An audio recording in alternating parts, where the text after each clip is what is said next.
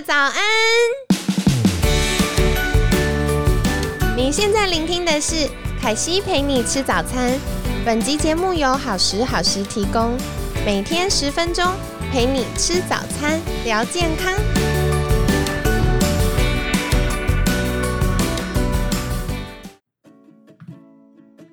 嗨，欢迎来到凯西陪你吃早餐，我是你的健康管理师凯西。今天呢，一样非常开心，邀请到凯西的好朋友睡美人 Rita，Rita 早安，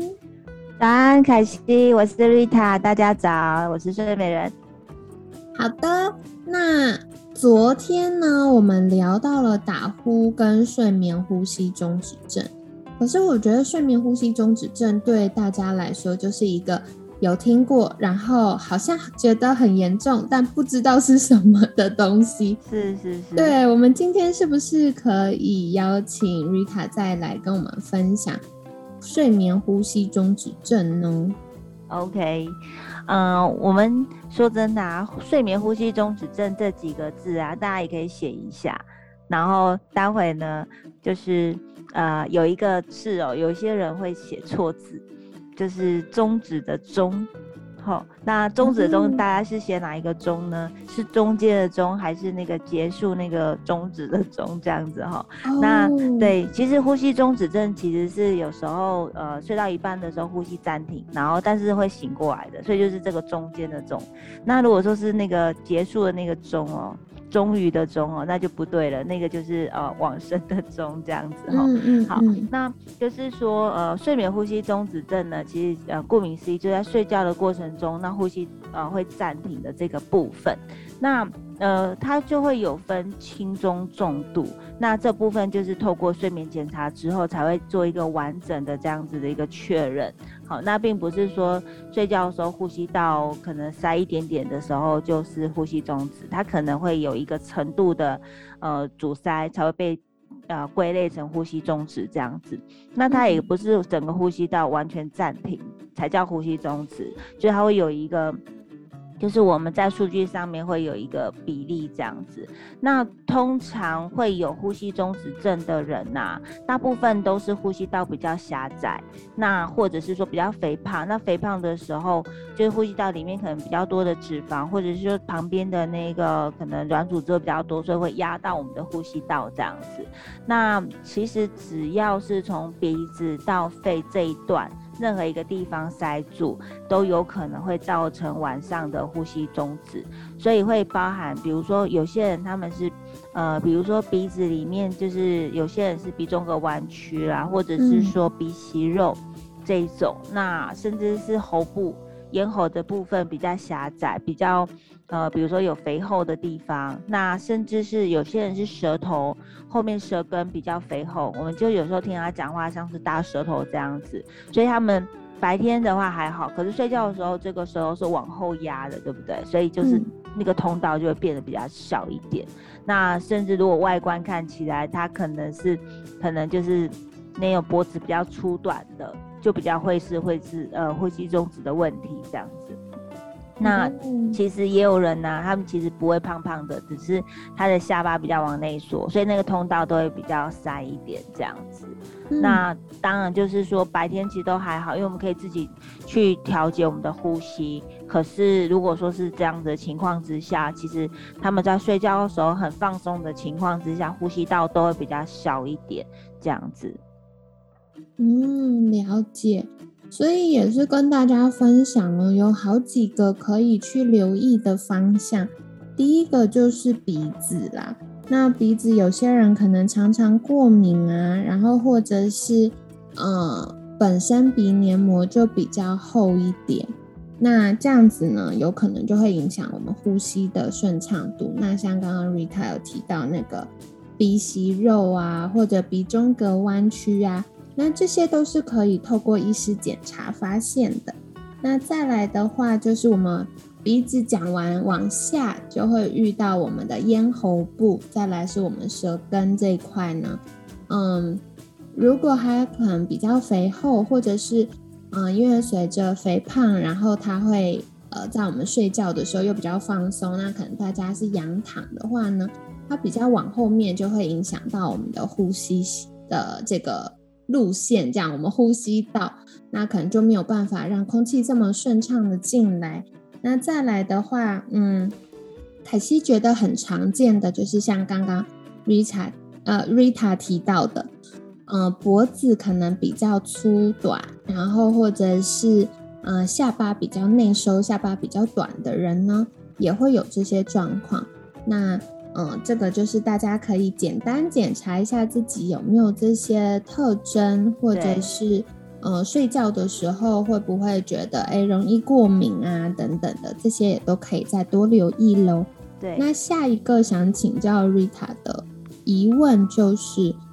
嗯，谁会比较有这些睡眠呼吸中止症的状况呢？或者是，嗯，如果我有睡眠呼吸中止症，那它大概有哪些类型是我们可以来留意的呢？嗯。呃，如果说是症状的话，可能留意一下白天是不是精神状况不太好，哦，就是容易打瞌睡啊这些部分。那如果说半夜常常可能醒过来，可能醒来两次到三次这样子，就也要留意一下。那。呃，再来就是说，旁边的人如果已经听到打呼声了，其实就要就是特别值得注意这样子。那说真的啊，有些时候我们真的是旁边不一定有人 然后，然后或者是说，其实精神状况好像也还好。那半半夜也是一觉到天亮这样子的严重的打呼的族群也是有的，所以呢，真的呀，所以我我觉得今天呃也可以教大家一个更简单的去呃确认自己有没有打呼的一个问题的一个一个方法小技巧，对，好，那有时候你可以看看自己，甚至看看别人这样子哈，OK，好，所以啊，呃，就是如果说我们觉得身边的人，我们去留意他们有没有三种。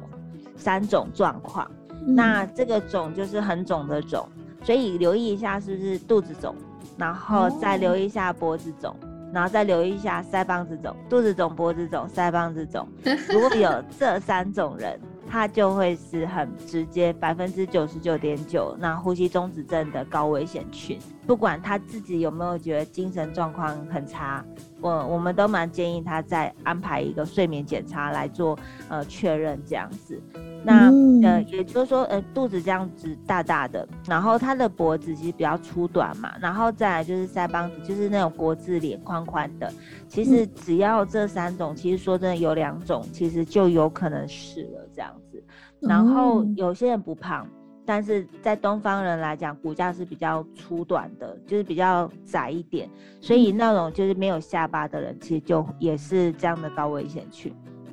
所以只要很简单的去看他是否三种人，然后再来他下巴是不是往内缩，那这样子的一个情况，可能就要再安排一下睡眠检查。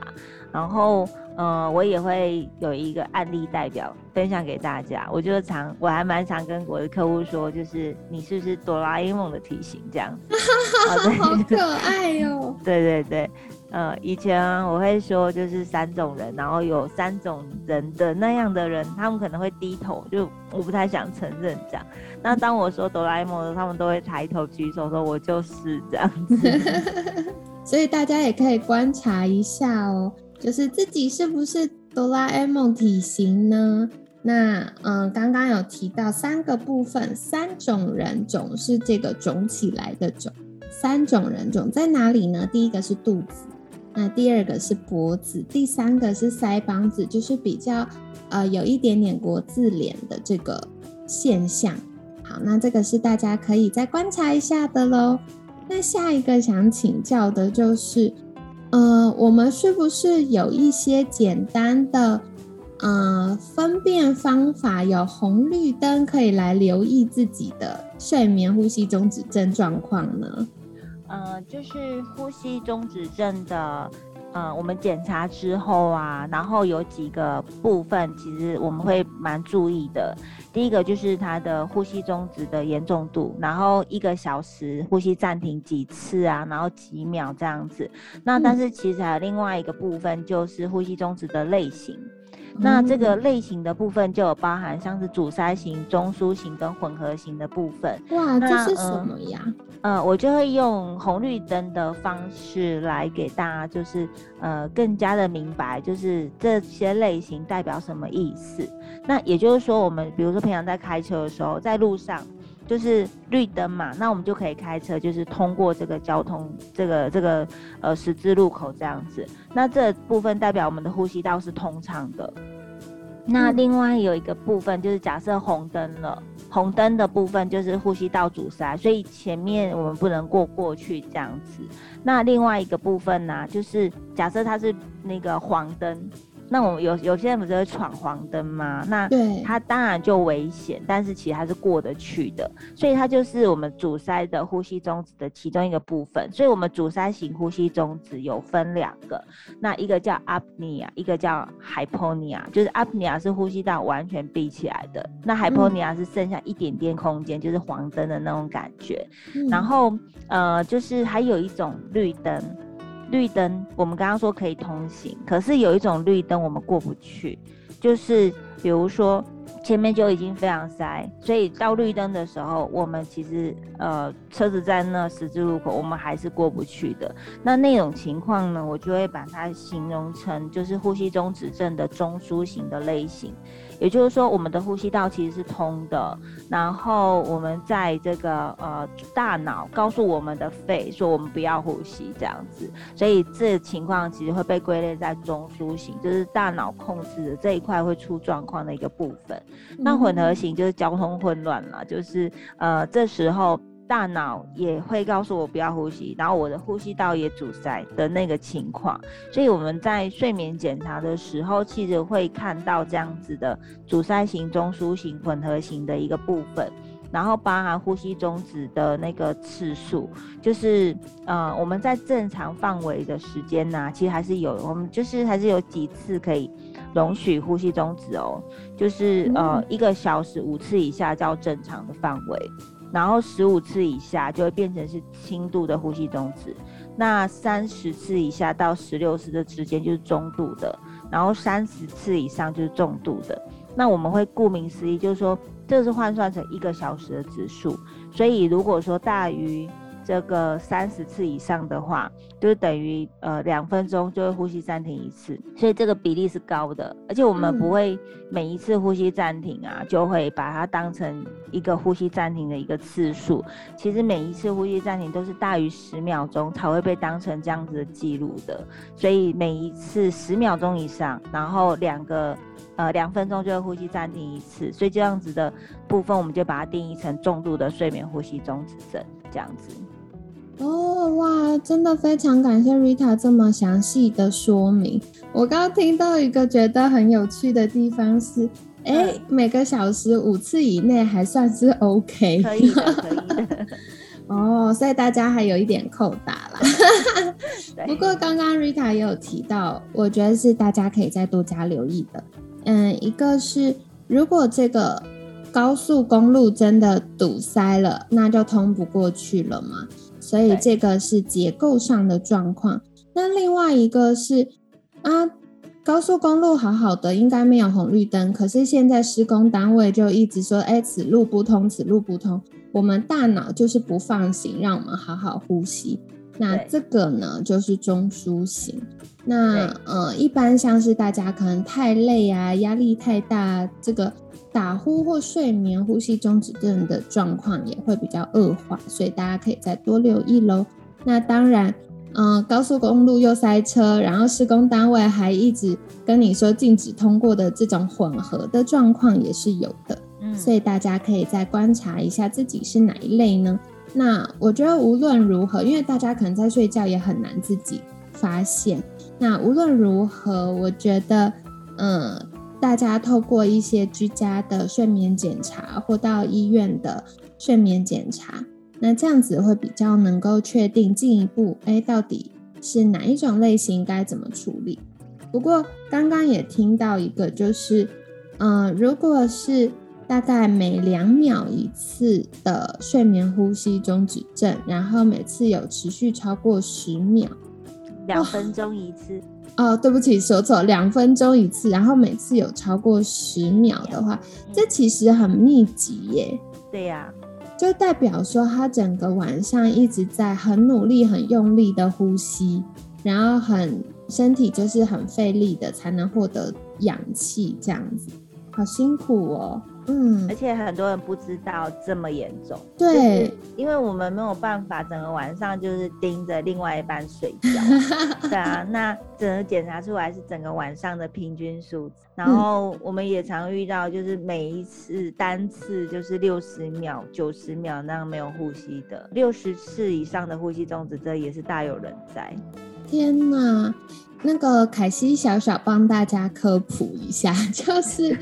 以前我在上 CPR 的那个教练，就是证照的那个课程的时候啊，嗯，那大家就会说，为什么现在要全民学习 CPR？是因为我们的大脑只要缺氧四分钟，它就会开始坏死，而且是不可逆的，就是它没有办法再恢复的。但是我们每天晚上睡觉，哇，有些。朋友们好辛苦，一次缺氧就会六十秒、九十秒，这个好累哦。难怪他们可能没有办法有足够的体力，或者是大脑可以代谢废物。那我觉得睡眠呼吸中止症其实不只是，嗯，我们昨天提到的那些可能代谢症候群的风险，我觉得更多的是。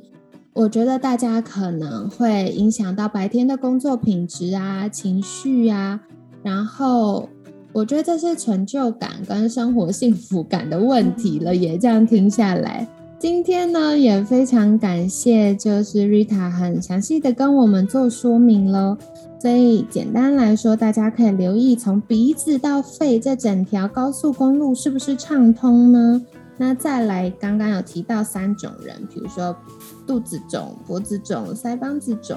或者是下巴比较内缩的朋友，也是这个打呼的高风险或睡眠呼吸中止症高风险族群。然后呢，如果是平常啊，早上起床比较容易疲劳，或者是晚上睡觉可能会一直醒过来，可能超过两三次。这个也是可以留意的指标。再来的话呢，嗯，刚刚 Rita 也有提到，我们其实睡眠呼吸中止症是有分级别的。以一个小时来看，如果五次以内，哎，还可以接受，勉勉强强。但是如果超过呃十五次，就是大概五到十五次，就会是轻度的。那十五次到三十次就是中度的。那如果每次超过十秒，然后啊，有超过三十次以上的话呢，那这个就是重度的。所以大家如果下次在做一些睡眠检查评估的时候，医师有在提到说，哎，你这个晚上睡觉哈，嗯，每个小时有大概十五次的睡眠呼吸中止症呢，那我们心里就会有个概念说，哦，我现在大概是轻度，快要跨到中度的，那我要积极面对了。再来跟你们分享啦。那今天呢，也请啊 Rita 再一次跟我们介绍，如果想要获得更多专业的呃协助，或者是获得一些睡眠呼吸中止症相关的小知识、生活小技巧，可以到哪里找到 Rita 呢？谢谢凯西，呃，可以在呃 IG 或者是 Facebook 上面打上睡美人，然后 Sleep Sleeping Beauty 都可以找到 Rita 这样子，然后也可以在冠生医疗的部分找到我们，谢谢。好的，那今天呢，很感谢睡美人 Rita 的分享，每天十分钟，健康好轻松，凯西陪你吃早餐，我们下次见，拜拜，拜拜。